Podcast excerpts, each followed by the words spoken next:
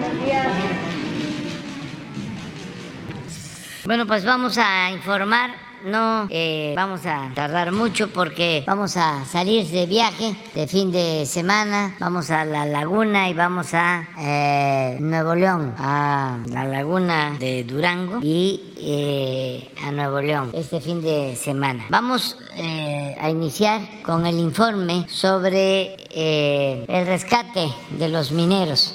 Eso es lo primero. Y vamos a escuchar el informe de Laura Velázquez, Coordinadora Nacional de Protección Civil, que es la que ha estado ahí día y noche con el apoyo de las Fuerzas Armadas, porque se está aplicando desde eh, el primer día de esta situación tan lamentable de los mineros se está aplicando el plan DN3 y eh, hay eh, pues un grupo eh, interdisciplinario de todas las dependencias del gobierno federal, también el gobierno del estado, los gobiernos municipales y ingenieros, mineros de la región.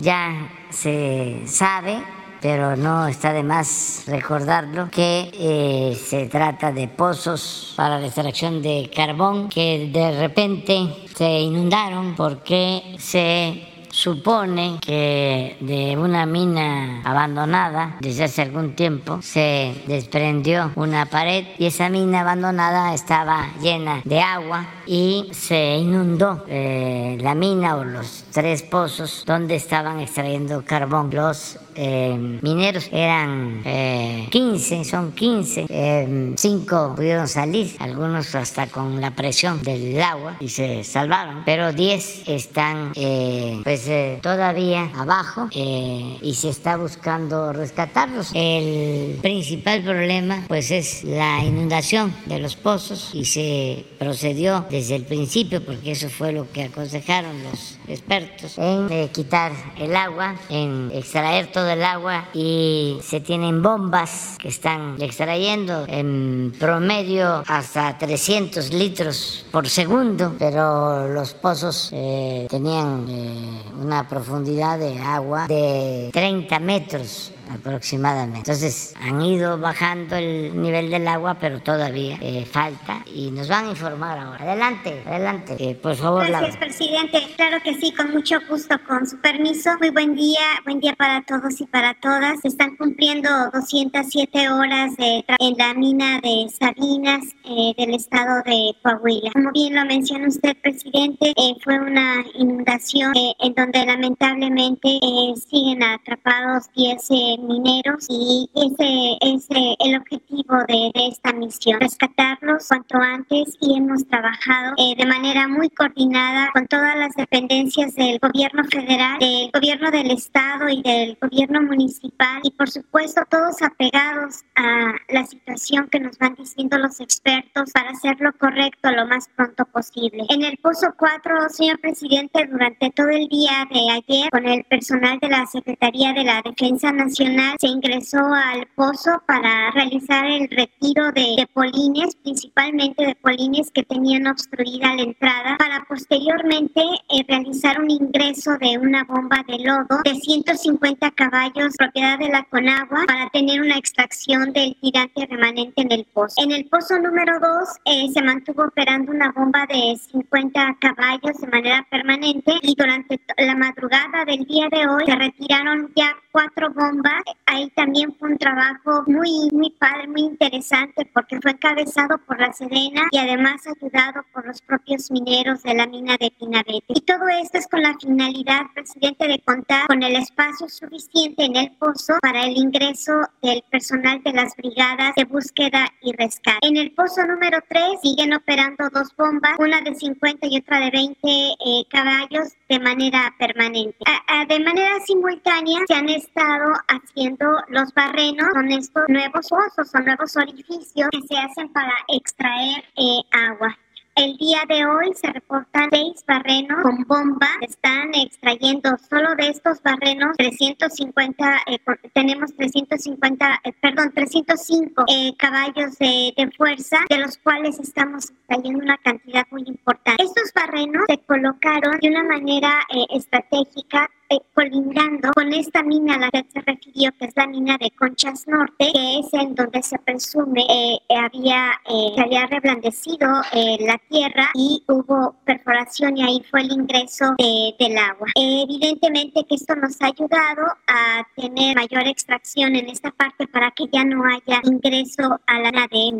el día de ayer se acondicionó también un nuevo espacio para los familiares de, de los mineros, un espacio muy digno eh, en donde hay un, hospital móvil, en donde tenemos todos los servicios de, alimentos que se les entrega durante el día. Todo esto con el respaldo del gobierno del estado y del gobierno municipal. Y además de todo esto, el señor presidente, estamos informando de manera permanente a los familiares eh, de todas las acciones que, que llevamos a cabo durante el día. A veces tenemos dos, tres o cuatro charlas. Ayer tuve una última charla con principalmente son mujeres las que se encuentran en este espacio, en este albergue y estuvimos hablando de, todo lo que hemos trabajado. Afortunadamente ellas pueden ver cómo trabajamos durante todo el día y la noche y nos hacen preguntas, quieren que les demos eh, detalles de las acciones y así lo hacemos. Eh, se cuentan con todos los recursos humanos y materiales, todo lo que necesitamos para el proceso de la extracción del agua al interior de la mina, que en efecto esta ha sido la estrategia inicial y es la estrategia correcta para poder entrar retirar el escombro y iniciar el rescate, la búsqueda y rescate, se necesitaba tener los niveles de agua eh, adecuados que no pusieran riesgo a los rescatistas. Estamos llegando a ello. Eh, mencionaba que eh, ya estamos en un 97% ya de extracción de agua, así es que ya tenemos todas las condiciones para bajar el día de hoy. Toda la madrugada retiraron material para ingresar ya en estos momentos a la búsqueda y el rescate. A seguir de todos modos bombeando de, de manera simultánea, no va a parar el, bombeo, eh, se van a subir incluso algunas bombas. Este es un proceso lento, pero lo queremos seguir haciendo, no queremos correr riesgos, que sigan los barrenos trabajando con la extracción del agua y aquellos pozos en donde no se esté trabajando en la búsqueda o rescate que se siga extrayendo el agua. Eh, como menciono, se van a perforar incluso eh, cuatro barrenos más por si hay necesidad de, de seguir extrayendo agua y e ingresar a revisar las condiciones de los tres pozos. Ya estaremos eh, en unos minutos revisando esta posibilidad. Podemos ingresar ya a los tres pozos y se tienen preparados los recursos necesarios para iniciar las acciones de búsqueda y rescate.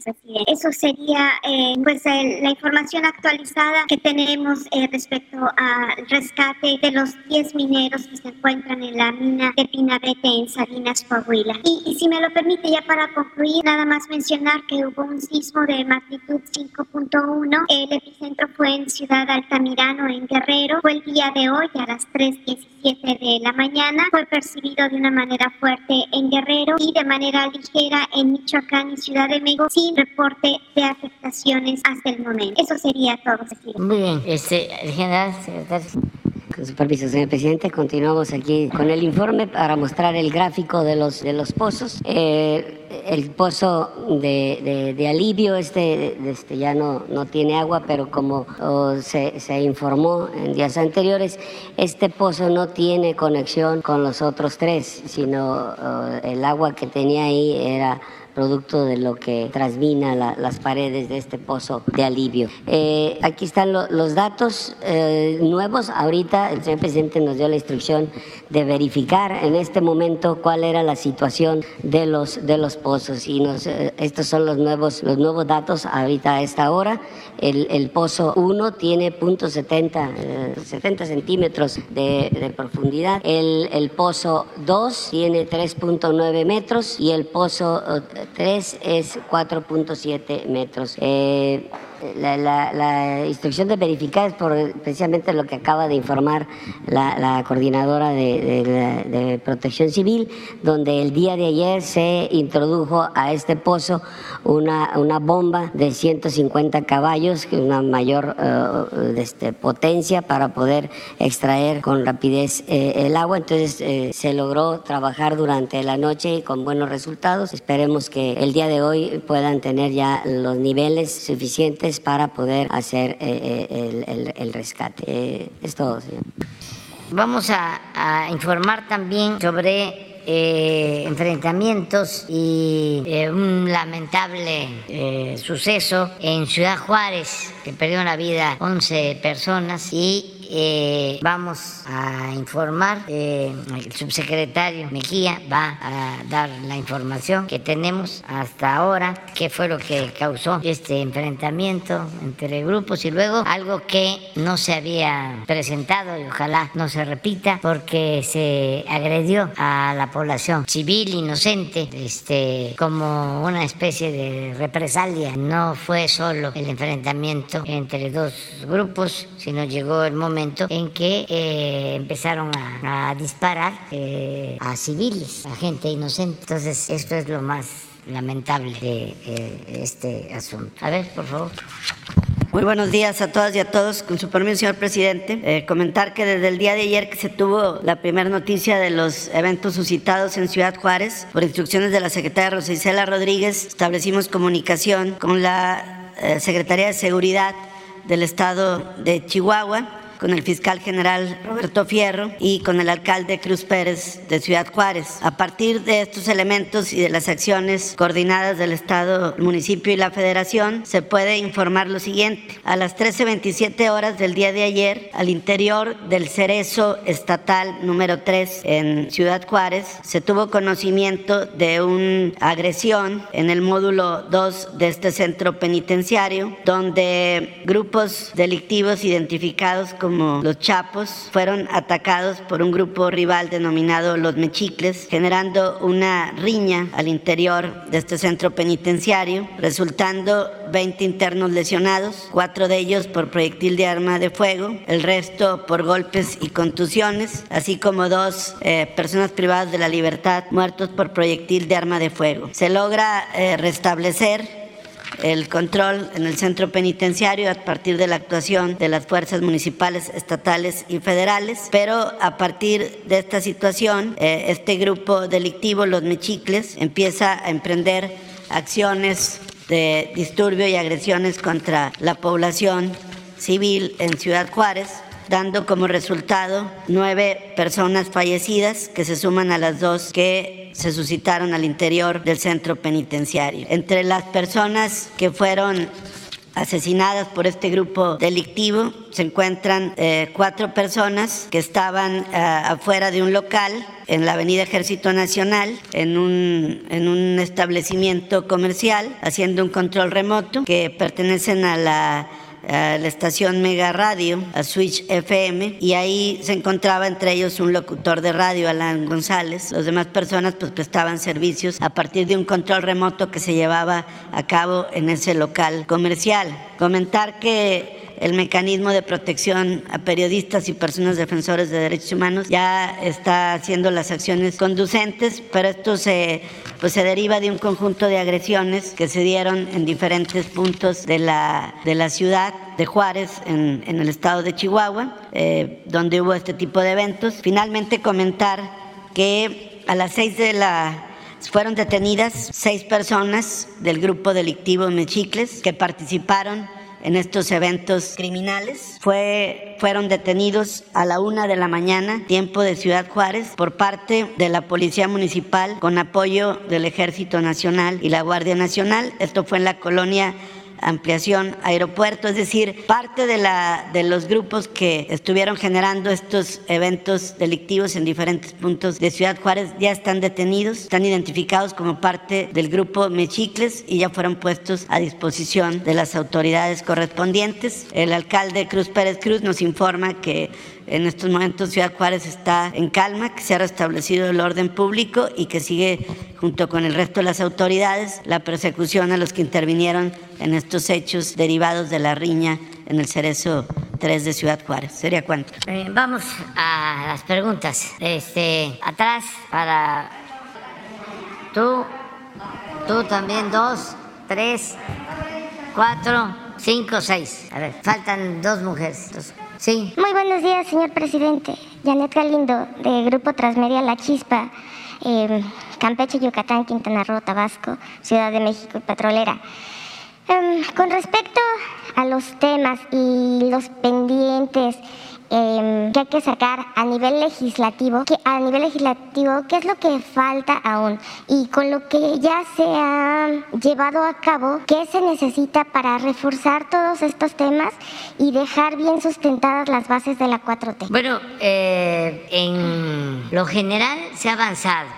Eh, estoy muy contento, satisfecho, porque se logró eh, desde hace algún tiempo el que se elevara a rango constitucional el derecho a la pensión a los adultos mayores, la pensión para discapacitados, también que sea un derecho constitucional el recibir becas para estudiar si se trata de familias de escasos recursos económicos y el derecho a la salud. Eso ya se logró. Se logró también el que sea delito grave la corrupción, que no lo era. Esa fue una reforma importante. Se logró también algo que nos ha ayudado mucho, el que no se condonen impuestos a los llamados grandes contribuyentes, que esté prohibido constitucionalmente. Y otras reformas en beneficio de los trabajadores, por ejemplo, el reducir el costo de administración de las AFORES, las comisiones que eran muy altas, eh, se logró reducir para que el trabajador tenga de más beneficios y pueda eh, al retirarse tener una pensión justa, porque las reformas que se hicieron en el periodo neoliberal eh, no eh, garantizan el que se entregue al trabajador jubilado lo que ganaba mientras estaba laborando. fueron reformas antipopulares, yo les diría perversas, para que eh, un trabajador al jubilarse recibiera el 30% de su salario vigente mientras laboraba, cuando mucho el 50%. Entonces ya se hizo una reforma con ese propósito, bajar las comisiones y también por un acuerdo con el sector privado eh, se resolvió aumentar las cuotas de jubilación para eh, enmendar esta situación heredada. También se lograron reformas para que los trabajadores tengan derecho al reparto de utilidades. Existía en la Constitución, en las leyes, el derecho al reparto de utilidades, pero en la práctica no se ejercía. Eh, ahora, si no me equivoco, del 20 al 21 por esa reforma, un incremento en el reparto de utilidades a los trabajadores de 100 mil millones de pesos. Entonces, eh, se ha avanzado en algunas reformas. Eh, se ha podido también rescatar a Pemex, rescatar a la Comisión Federal de Electricidad con una legislación de no privatizadora. Sin embargo, hay un bloqueo ahora permanente de los eh, legisladores del conservadurismo y ya es muy difícil hacer una reforma constitucional porque se requieren dos terceras partes de los votos para hacer una reforma constitucional. También una reforma constitucional que se logró eh, desde que no se permitía que el ejército y la marina participaran en tareas de seguridad pública. Se logró que eh, se permita el apoyo de seguridad pública y de la Marina. Sin embargo, eh, hay una fecha límite, porque no fue en definitivo, hay un transitorio en la Constitución en el que se tiene que hacer una revisión, se termina el tiempo en marzo, en abril del 24, entonces por eso estamos también planteando una reforma constitucional con el propósito de que la Guardia Nacional dependa de la Secretaría de la Defensa y que continúe eh, participando en labores de seguridad pública, tanto la Marina como el Ejército. Eh, hay oposición, pero nosotros vamos a seguir eh, insistiendo. ¿Qué otra cosa nos falta? Bueno, pues la reforma electoral electoral porque no hay garantías de, imparcialidad en los organismos actuales, ni en el INE ni en el Tribunal Electoral. Son eh, organismos eh, que en su mayoría están integrados por personas, mujeres y hombres, que no tienen realmente vocación democrática. Entonces sí eh, requerimos un cambio. Lo que estamos proponiendo es una reforma para que a los consejeros del INE y a los magistrados del Tribunal Electoral los elija pueblo, que no sea un asunto de designación de las cúpulas, sino que con voto directo todos los mexicanos puedan elegir a quienes van a formar parte de este poder electoral autónomo que nos dé garantías a todos de que se va a respetar el voto, de que ya no va a haber fraudes electorales, todo lo que sucedía y sigue pasando porque este, los organismos electorales se hacen de la vista gorda o actúan de manera tendenciosa, protegen a los del bloque conservador, que fueron los que los pusieron ahí, y solo eh, sancionan a quienes eh, no ven con buenos ojos. Entonces, esa es una reforma. También implica eh, reducir el presupuesto de partidos, reducir el número de legisladores, porque son muchos, reducir los gastos del Instituto Electoral, del Tribunal Electoral, porque es de los institutos más costosos, si no es que es el que eh, más recursos consume en el mundo, porque ganan mucho, tanto los consejeros como los magistrados, y es muy grande el aparato este, burocrático, y además que eso es lo peor, que no dan confianza, no transmiten confianza. Eh, y esto es parte de la historia antidemocrática de México y queremos corregir, queremos que se establezca un auténtico, un verdadero sistema democrático y que se actúe con rectitud y se eh, impida, se destierre, destierre eh, para siempre el fraude electoral. Esas eh, son las propuestas que tenemos. Lo de horario de verano, que eso ya se envió y posiblemente algo que tenga que ver con el manejo del agua hacia adelante, porque sí, ya tenemos que poner orden en el caos, en todo lo que tiene que ver con las concesiones, los permisos de agua, porque ya no se tiene este recurso en el país, en algunas regiones, y se sigue, este, por corrupción, se sigue entregando eh, concesiones donde ya no se tiene el agua suficiente para los consumidores, para el consumo doméstico, que debe ser lo principal, es un derecho humano el derecho al agua. Y bueno, hablando de la participación del pueblo, eh, también y en otro tema, eh, ayer se eh, concluyó una reunión, un foro que se llevó a cabo por parte en el tramo 5 del tren Maya, donde igual se hizo una consulta. Y en este foro pues Semarnat eh, refrenda su compromiso de apoyar y por esto dieron facilidades a la participación a todas las dudas que se, que se tenían para eh, con respecto al tramo 5 del tren Maya.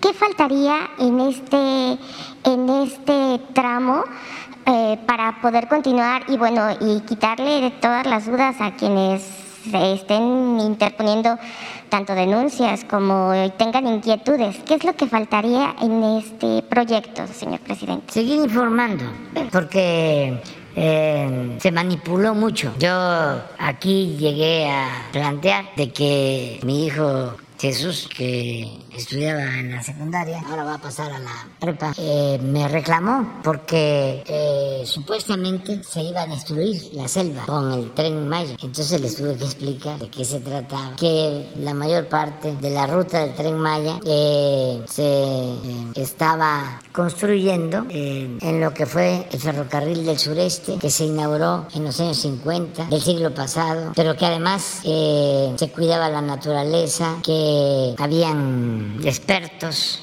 cuidando no afectar eh, los árboles, la flora, la fauna en el mismo este, programa del tren Maya, que eh, se tenían contratados arqueólogos, como 100 arqueólogos, especialistas, biólogos, arqueólogos, para cuidar el medio ambiente, que es se tomó la decisión que el tren fuese eléctrico para no contaminar. Estuvimos informando eh, y, sin embargo, pues hubo una campaña como la que se desató cuando se decidió cancelar el aeropuerto de Texcoco y construir el aeropuerto Felipe Ángeles, porque habían intereses eh, por medio. Lo mismo en el caso del tren más gente que este, se siente afectada y otros que están en contra, que es es este, un grupo de personas, un sector amplio de la población que milita en el Partido Conservador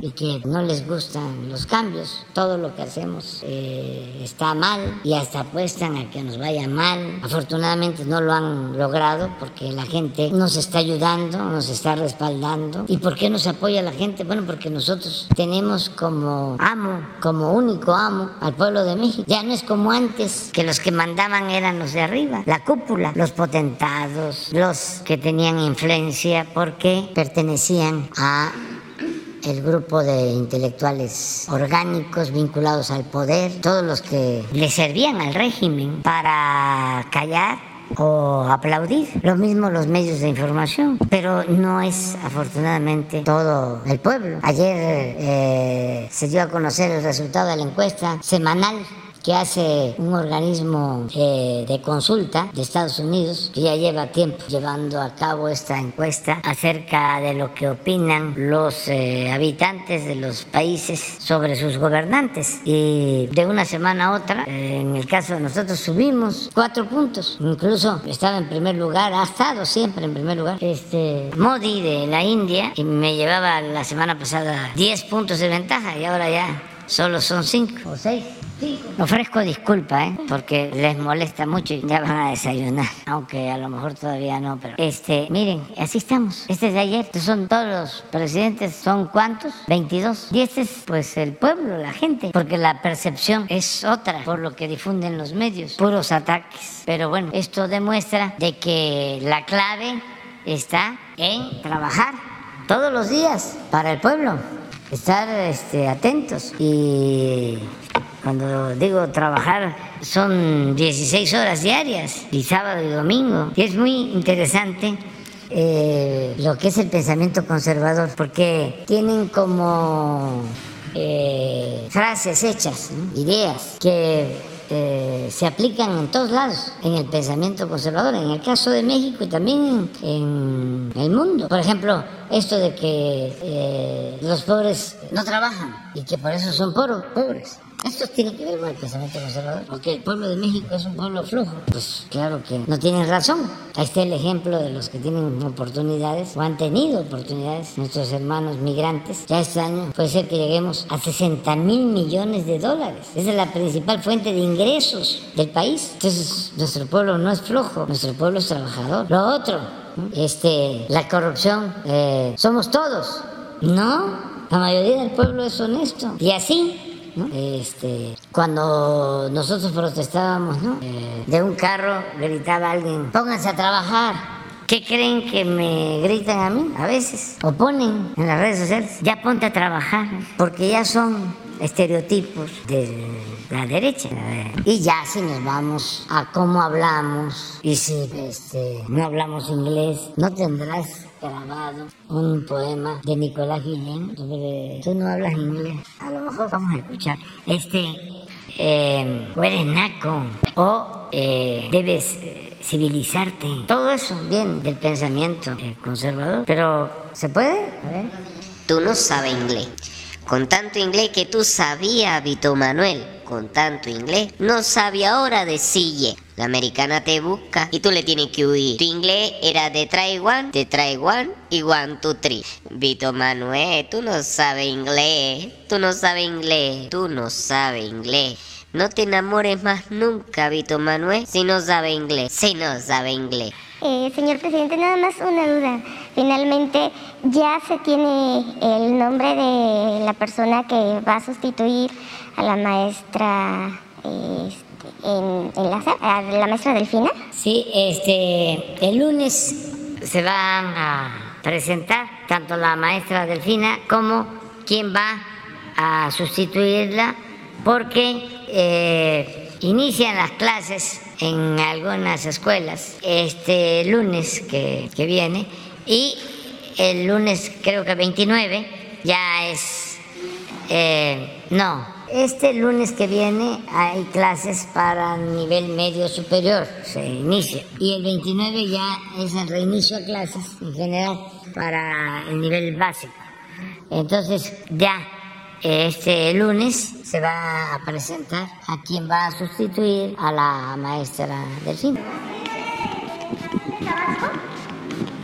No, este, no, no vamos a, decirlo todavía. El lunes eh, vamos a tener aquí una ceremonia porque lo amerita eh, el momento, el lunes. Solo les puedo adelantar que va a ser mujer, con experiencia, sí. Bueno, entonces seguimos adelante. ¿Sí? Muy buenos días, presidente. Jorge Díaz de Ensenada, Baja California, de Canal 73 NR. Saludos a todos. Mire, traigo aquí, ya nos hemos visto allá en Tijuana o en Ensenada, los pescadores integrantes de las empresas de origen indígena, Pesquera Lacandones del Pacífico SADCB y Pesquera Normex, y algunas cooperativas eh, todos ellos de Ensenada, le solicitan encarecidamente su apoyo para obtener los permisos de pesca comercial para atuneros, y me refiero a atún aleta azul, que le ha sido negado. En el caso de Pesquera Lacandones del Pacífico y Pesquera Normex, desde febrero de 2015, que le fueron negados con base a la política neoliberal de desarrollo económico vigente en ese tiempo. Aquí tengo la solicitud de 2015. En diciembre del 2018, el gobierno que usted dignamente preside decidió desechar la política neoliberal y con esa confianza, entre enero y mayo del 2020, las dos empresas volvieron a solicitar los permisos y las otras seis cooperativas igual lo solicitaron por primera vez. A la fecha, todos continúan esperando que les expidan y entreguen los permisos para poder trabajar la pesca de atún aleta azul. Solicitan su apoyo porque desde 2015, como lo dije, INA Pesca como Cona Pesca acatando sistemáticamente la política neoliberal, ha negado los permisos y pareciera que hasta hoy sigue vigente esa política con el fin de continuar protegiendo los intereses del duopolio que existe en Baja California formado por las empresas Baja Aqua Farms y Cervax Blue SADCB que pescan y comercializan el 100% de las 3.824 toneladas asignadas a México por la Comisión Interamericana de Atún Tropical, el CIAR, para este año 2022, sin permitir eh, que los pescadores tradicionales del pueblo participen pescando solo el 15% de esas 3.824. No eh, representan una competencia desleal esta solicitud de estos pescadores. Y en un documento con la fundamentación administrativa, jurídica y técnica que consideran lo puede ayudar para acordar, expedir los permisos solicitados. Ya este tema lo hemos tocado en otras ocasiones y pareciera que con la pesca y la pesca pues prácticamente no lo escuchan, no escuchan a la sociedad, no escuchan a los pescadores y ya y se entrega esos documentos en ese sentido. También comentarle que hay dependencias. De hecho, ya hay escobas nuevas, porque usted ha comentado en la semana de barrer la corrupción, y hay escobas nuevas para barrer la corrupción de la mitad para abajo. Le voy a poner ejemplo. Por ejemplo, Profeco, allá protege una empresa de gas Silsa, la empresa que prácticamente vende el gas como quiere y las cantidades que, que ellos quieren. Entonces, en ese tipo de situaciones, eso es lo que le quiero comentar. Otro tema que tiene que ver con el agua que se ha dicho aquí. En una ocasión yo entrevisté a la gobernadora Marina del Pilar y le preguntaba acerca de qué le hacía falta a Baja California en el tema del agua y me dijo, hace falta infraestructura, infraestructura en que se tengan que asignar recursos, porque el ejemplo es el acueducto Morelos, que parece una regadera o una coladera. Cada vez hay eh, sistemáticamente fugas y en Ensenada y la zona costa pues se afecta esta parte. Entonces, eso es lo que me comentaba y me daba respuesta la gobernadora. Otro de los temas en San Quintín, el tema de la salud, hubo una remodelación allá cuando usted eh, estuvo en campaña, pero hace falta, eh, pues ahora sí, especialistas, la tenencia de la tierra y lo del tema del agua. Y en el ISTE, le voy a comentar algo muy importante que seguido me llega a mí este tipo de reportes, porque el medio es de eso, de darle la voz al ciudadano. Ahí en el ISTE el director se pone a que los pacientes o los familiares renten equipo hasta 150 mil pesos para que puedan operar. Y usted lo comentó en la semana, la corrupción que existe allá. Y otro tema que quiero comentarle, y le agradezco la atención por todo esto que le estoy comentando, eh, lo de los autos chocolate, recuerdo bien el 13 de noviembre en su cumpleaños, que hablábamos de esto de la elección y que fue en Senada y, y hizo la firma o presentó la firma.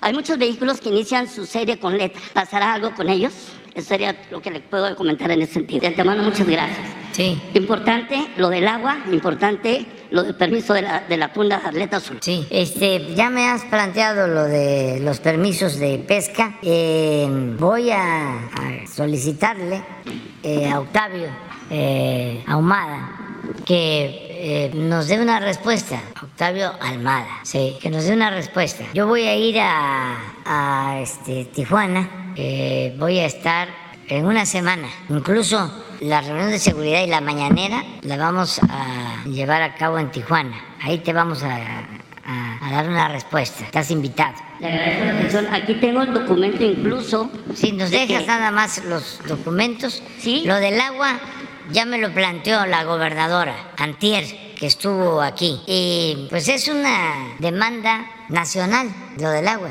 Acabo de estar en Manzanillo y construyeron un acueducto desde hace muchos años de Armería a Manzanillo. Ya está igual como el que tú mencionas, ya es una coladera está totalmente abandonado y hay el riesgo de que se quede Manzanillo sin agua. Entonces se está atendiendo. Eh, estamos también yo hoy voy para allá atendiendo lo del acueducto en la laguna, porque eh, se necesita resolver el problema del agua eh, pues contaminada que se extrae ya de pozos muy profundos, porque están abatidos los mantos acuíferos y ya el agua de mucha profundidad pues viene acompañada con arsénico y todo lo que afecta la salud de la gente. Entonces estamos eh, destinando una inversión de más de 10 mil millones de pesos para que en la laguna, Torreón, Gómez Palacio, Lerdo y otros municipios tengan agua sana. Y de ahí me voy a mañana y pasado, voy a estar en Nuevo León y es lo mismo del agua Ahí es eh, la construcción también de un acueducto de alrededor de 10 mil millones de pesos, 100 kilómetros, es este, de la presa del cuchillo. Ya hay un acueducto, pero no es suficiente y con ese acueducto podemos garantizar que no falte el agua en Monterrey, en la zona conurbada, durante 10, 15 años. Este, pero también todo esto que se está haciendo pues va a requerir que haya un ordenamiento para no seguir entregando eh, concesiones de agua sin tomar en cuenta de que no tenemos ya en algunas regiones agua suficiente y que hay que darle la prioridad, la preferencia a la gente. Allá en tu estado querían hacer una empresa de cerveza y estaban entregando el agua hasta del uso doméstico de Mexicali, más que la gente pues no lo permitió. Y también la empresa Constellation, los dueños y lo tengo que reconocer y agradecerles, eh, aceptaron la propuesta de poner su planta en Veracruz, donde hay agua y también pues eh, hay agua en el istmo, ahí está el río Papaloapan, está el río Coatzacoalcos, está el río Tonalá, está el río Grijalva, está el río más grande de México, el mono sagrado de los Humacinta, allá hay agua. Entonces ya no eh, estar eh, solo orientando el crecimiento hacia regiones en donde no hay agua, que es un recurso vital, fundamental. Incluso, eh, presidente, ahí con agua, en el Valle de, Guadalupe, hay empresas que se están robando el agua le están dando más preferencia. Y sí, lo que decía de la, de la escoba, de barrer la corrupción, igual lo de Profeco con esta empresa de Gasilsa, es importante esa parte porque Ensenada y las delegaciones eh, pues se ven afectados por eso, por la falta de, de una transparencia por parte de las dependencias. Eso es lo que le quiero comentar. Sí, te vamos a dar respuesta ahora, el día viernes, o sea, en ocho días, a tus planteamientos. Gracias. Muy bien. ¿Quién sigue? Gracias. Eh, presidente, eh, preguntarle, eh, hoy en el diario La Razón, Jorge Chaparro del diario La Razón, hoy en La Razón publicamos una nota respecto de que se cambió, se modificó el uso de suelo en la mina El Pinabete en 2019. Fue un cabildo panista, pero también fue un cabildo integrado por Morena y por Movimiento Ciudadano y por partidos políticos locales. Lo que quiero decirle es que eh, los mineros son carne de cañón de todos los políticos. Hay eh, senadores importantes de Morena, hay líderes sindicales de Morena metidos en esto, pero también hay políticos del PRI, del PAN, del PRD, de cualquier eh, espacio. Sin embargo, los, los, mineros siguen siendo pues carne de cañón, nadie hace nada por ellos. La Secretaría del Trabajo, ¿tiene usted reportes si hizo revisiones a estas minas? La Secretaría de Economía, ¿tiene usted reportes si revisó eh, el funcionamiento de estas minas, si revisa el funcionamiento de estas minas, porque son muy comunes en la zona. Preguntarle esto primero, presidente. Sí, tengo el informe.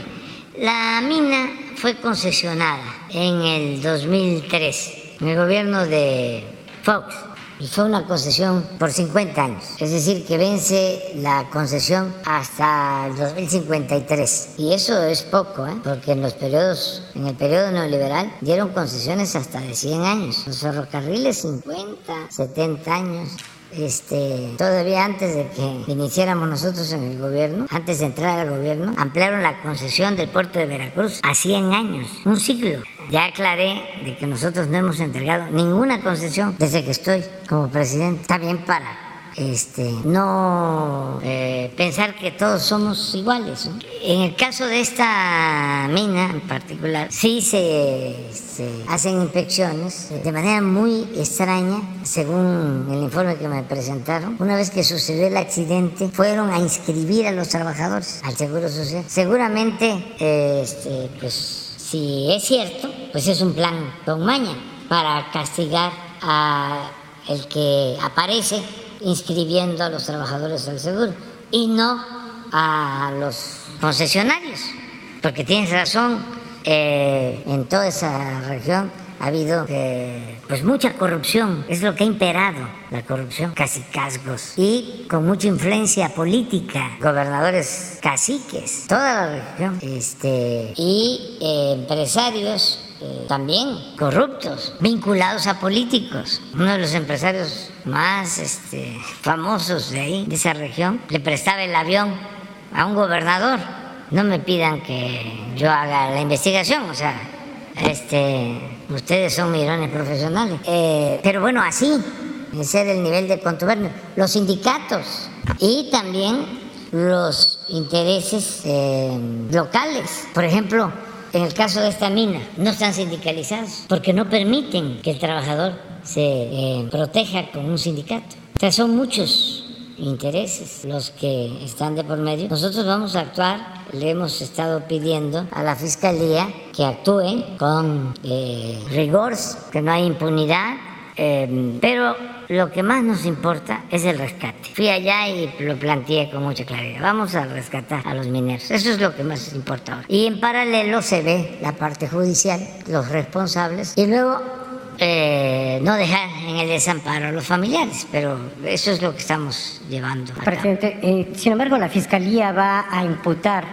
a un jovencito de no más de 30 años, que es vecino de la zona y que se presentó como dueño. Él no es el dueño. Eso es probable que sea lo que yo estoy aquí sosteniendo, de que a él lo hayan eh, utilizado para inscribir a los trabajadores al seguro.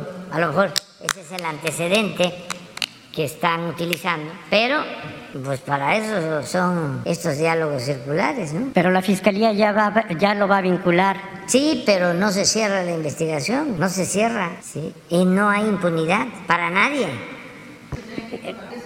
Pues por los que resulten responsables. No hay impunidad para nadie. Y puede ser que quieran hacer, que, quieran este, maniobrar de esa forma, pero pues ya tú aquí lo estás denunciando, yo coincido contigo y a lo mejor vamos a, a coincidir otros, o la gente de allá sabe bien que pasa qué sucede, quiénes son los que están detrás de todos estos asuntos irregulares, eh, todas estas minas que se explotan de manera clandestina, aunque tengan concesión, este, no avisan, no hay por eso supervisión de autoridades. O sea, eh, hay que investigar bien pero ahora el rescate, básicamente. Eh, presidente, en otro tema, nos había prometido que vendrían a explicarnos el fraude en Segalmex. Eh, han pasado ya un par de semanas y no hemos visto pues acá al secretario de la Función este, Pública. Hemos estado, no tenemos fecha, lo hacemos la semana que viene. Le pedimos al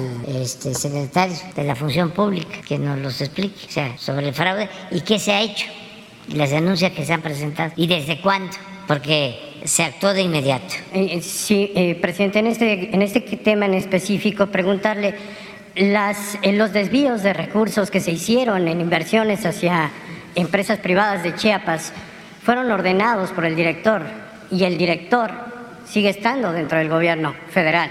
Sí, pero eso ah, hay que esperar a que nos explique el secretario si existe eh, de parte de él eh, responsabilidad. En su momento, lo que se planteó acerca del dinero, porque fue un depósito que hicieron en una caja, una financiera, supuestamente para obtener más intereses. Ya se venía haciendo desde el gobierno anterior y es una financiera que trabajaba en el gobierno y que tiene relaciones con gobiernos estatales y también hay esa preocupación en gobiernos estatales. Entonces, cuando se me informó le pedí al secretario de Hacienda, creo que estaba, estaba todavía el anterior, Arturo Herrera, que investigaran a fondo y que eh, se viera sobre su responsabilidad y que interviniera la Comisión Nacional Bancaria. Y tengo entendido que devolvieron el dinero, pero eso no fue todo. Hay eh, otro tipo de irregularidades, para decirlo amablemente, ¿no? Sí, eh, es que este tipo de irregularidades a las que se refiere usted, presidente, suman más de 9.500 millones de, de, pesos. Supera el escándalo de Peña Nieto de la, de la estafa maestra, que fueron 7.600. Acá es muchísimo más dinero. Vamos a esperar ¿De cuánto es? No nos adelantemos. Eso lo dice la Auditoría Superior de la Federación, no lo digo yo. Sí, pero la Auditoría Superior de la Federación también dijo de que el aeropuerto, eh, la cancelación del aeropuerto de Texcoco había costado, creo, 200 mil millones y se demostró que había costado la mitad, 100 mil. O sea, vamos esperando que nos informen bien. ¿Quién sigue? ¿No? ¿Cómo quedamos? La compañera sabe, porque la que, da el, la que da el micrófono. Gracias, presidente. Quisiera pedirle una precisión sobre un comentario que acaba de hacer hace algunos minutos. Eh, hace unos días nos comentó que tiene la intención de emitir un decreto para que el mando de la Guardia Nacional pase de la Secretaría de Seguridad Pública a la Sedena. Pero hace unos minutos usted comentó que también tendría interés en que elementos de la Marina y del Ejército continúen en labores de seguridad pública. Hay un transitorio en la reforma constitucional de, la Guardia Nacional que establece que marinos y soldados tendrían que regresar a los cuarteles en 2024 entonces quiero preguntarle nada más una precisión. ¿Usted también tiene la intención de que soldados y marinos permanezcan en las calles en labores de seguridad pública después de ese, después del 2024? Sí, que este, se eh, pueda em, constituir la Guardia Nacional dependiendo de la Secretaría de la Defensa, pero que también además de sus funciones sustanciales, tanto Marina como Defensa, eh, contribuyan, apoyen en labores de seguridad pública. Es que eh, era y sigue siendo, ¿no? Para la concepción, para el pensamiento, para la visión de algunos, era este, normal de que eh, estuviesen asaltando enfrente de un cuartel militar a un ciudadano y no pudiese constitucionalmente intervenir el ejército, porque estaban impedidos. Y eh, cuando se decide esto, eh, tenía una razón de ser, porque todavía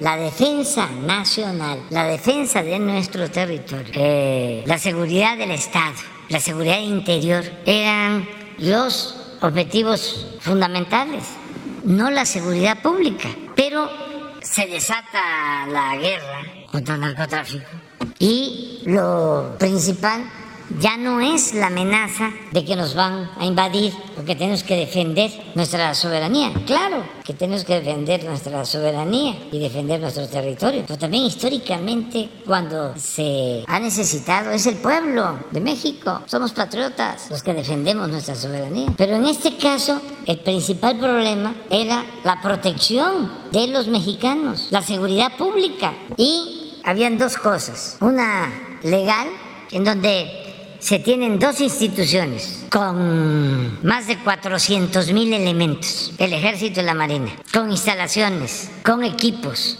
con formación profesional, con escuelas, sin poder contar con estas dos instituciones para atender el principal problema del país, la inseguridad, porque la constitución no lo permitía. Y lo otro es que como no lo permitía la constitución, se hacía de manera informal, violando la Constitución. Entonces, vamos a ponernos de acuerdo. O sea, primero necesitamos garantizar la seguridad pública. Este es lo más importante. Pues por eso todas las mañanas nos dedicamos al tema que se agravó por las razones que ya sabemos y vamos avanzando por nuestra perseverancia y por no permitir la corrupción y por no permitir la impunidad y por atender las causas, el que no haya tanta pobreza, el que se atienda a los jóvenes, todo lo que estamos haciendo es para eso. Entonces, eh, vamos a consolidar la, la Guardia Nacional y al mismo tiempo este, buscar en cuestiones eh, estratégicas para proteger a la población.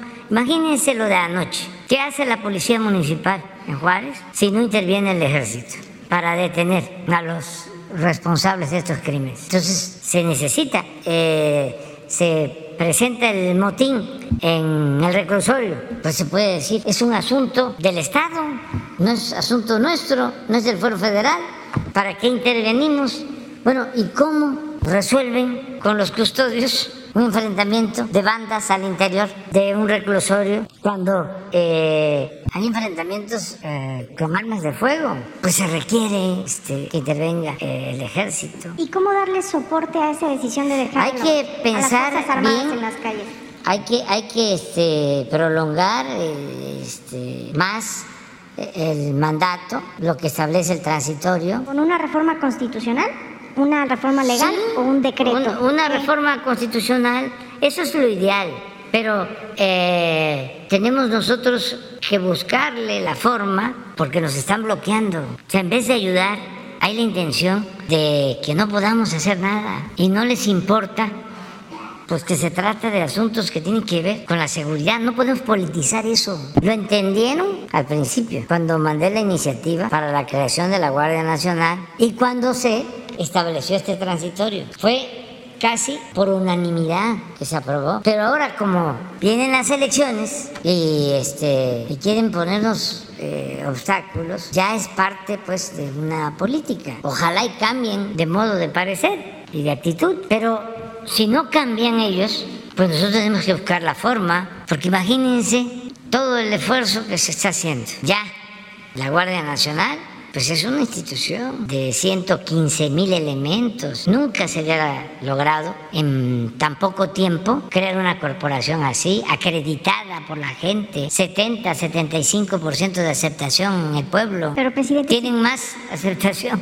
que lo que tiene el presidente. Sí, sí lo comprendo, pero si no logran la reforma constitucional, sería dejar a las Fuerzas Armadas en las calles como lo hicieron Calderón y Peña, sin un sustento en la no, carta No, porque vamos a buscar la manera, ayer hablamos de eso, de hacer reformas a varias leyes, reformas que no sean constitucionales, a leyes secundarias. Sería por la vía legal entonces. Sí, siempre, siempre por la vía legal. Es lo que hicimos cuando sabíamos de que Iberdrola y los que quieren quedarse con el mercado eléctrico, las empresas extranjeras no iban a permitir la reforma constitucional en materia eléctrica. Y por eso se presentó la ley de reforma a la ley eléctrica, no reforma constitucional. ¿Qué sucedió?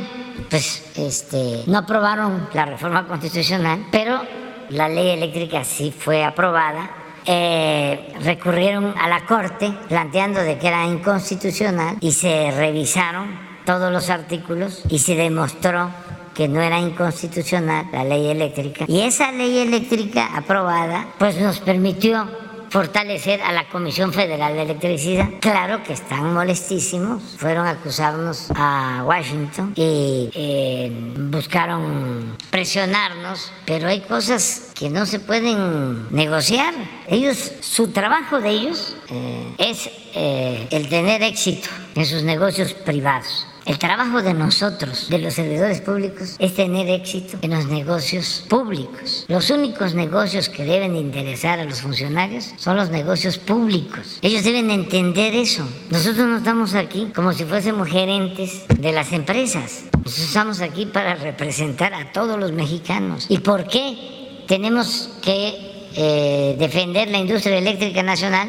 Bueno, porque si no, predomina el afán de lucro y las tarifas estarían por los cielos, como está sucediendo en España o en otros países. Nada más que de eso no informan los medios, los medios que defienden a las corporaciones económicas. Entonces, eh, ese, ese es el debate.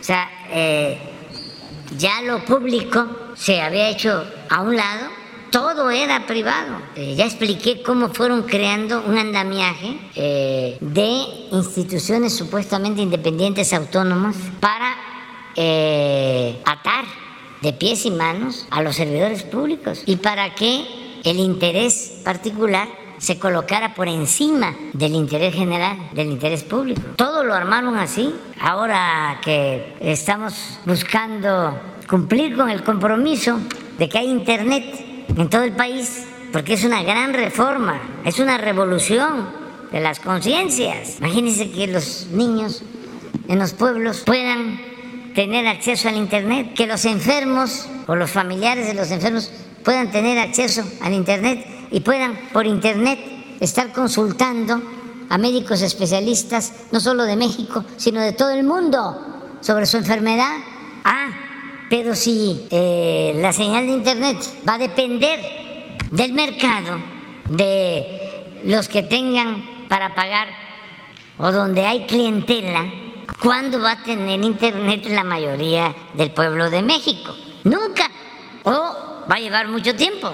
¿Cuándo iba a tener eh, energía eléctrica un pueblo si no hubiese tomado la decisión que tomó el presidente López Mateos de nacionalizar la industria eléctrica? Ayer hablaba yo, 96.6% de la población de México, 96.6 tiene energía eléctrica. Imagínense si no se considerara un servicio público, ¿cómo iba a financiar la gente pobre la instalación de los postes, el tendido de las líneas? Todo eso se ha hecho con la Comisión Federal de Electricidad, que es una empresa pública. Pues es lo mismo que vamos a hacer en el caso del Internet, porque si no, no va a haber Internet. Esas son dos concepciones. Dicen, déjenlo todo al mercado, ¿sí?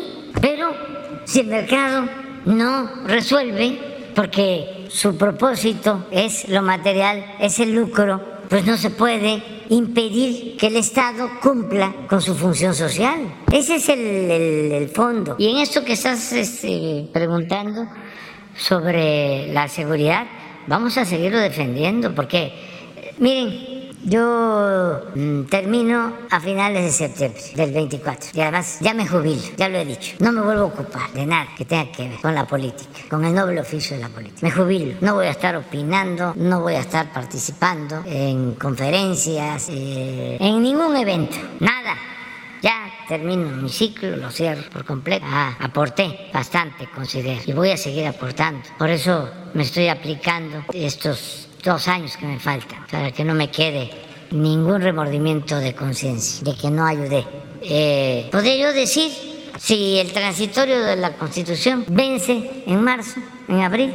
Yo ya terminé prácticamente unos meses después. Sí, pero no quiero que el día de mañana vuelva a pasar lo que sucedió con la Policía Federal Preventiva, que este, se corrompió y aunque yo ya no escuche el radio, ni vea la televisión, ni tenga yo eh, acceso a las redes sociales, esté yo nada más escuchando pues música clásica y también este, el son, que es cultura. Presidente, nada más. Este, aún así se van a estar acordando de mí, ¿no? Entonces, así. ¿Eh? me van a estar recordando. Presidente, ¿Ande? si llegara otro Calderón que le declare la guerra al narco, ¿no sería empoderar más? Es que ya no se puede eso. No, no, no, no, no. Sí, va a quedar eh, muy avanzada la tarea, casi terminada. Ya la gente está muy consciente, muy politizada. Hay... ¿A qué horas es que salimos? Ya. Presidente, solamente Ah, quería preguntarle Le una voy a contar... Ah, no, ya, ya me voy. No, Solamente quiero preguntarle tengo que su- salir a, la- a las 8.35. Pero, presidente, nada más Si quiero no, no llego porque el, el opinión, vuelo sale a las 8.55. su opinión del uso de un estar allá. helicóptero de la Marina para trasladar a la mascota del Ah, hoy me Olmecas. informó el almirante. Yo creo que más tarde van a informar sobre este asunto. No, no, no, pero este, ya les van a explicar por qué se, se, se, realizó esto. Eh, no estoy de acuerdo. Claro que sí estoy a favor de, del béisbol y del deporte en general. Y este y sé que pues hay mucha pasión por el deporte y qué bueno está en la final. Por eso fue lo del el helicóptero, porque estaba iniciando el playoff. Están los eh, juegos finales de la Liga Mexicana de, de, béisbol. Sí, sí, pero ya lo van a explicar, ya van a explicar. Miren, este, no deberían, por ejemplo, tampoco los aviones de Estados Unidos utilizarse cuando hay juegos de estrella. Una vez fui con Beatriz a un juego de estrella a San Diego y yo estaba con la boca abierta porque me gusta mucho, mucho, mucho el béisbol. Y pues todavía lo juego. Y ya saben ustedes, porque ya lo he dicho, que todavía bateo arriba de 300. Este, acabo de tener un encuentro, nada más que no quise difundirlo, pero eh, me pichó Valenzuela y estuvo Teodoro Higuera y Vini, Vinicio Castilla y Chito Ríos, todavía. Entonces, ah, y nos fuimos a, a este juego de estrella a San Diego. Entonces hay una ceremonia antes de que empiece el juego de estrellas y pasan los aviones, creo que de la Marina, antes. Le pregunto a Beatriz al final, ¿no? Yo estaba feliz. Digo, ¿qué te gustó más? Dice, los aviones. bueno, adiós, adiós.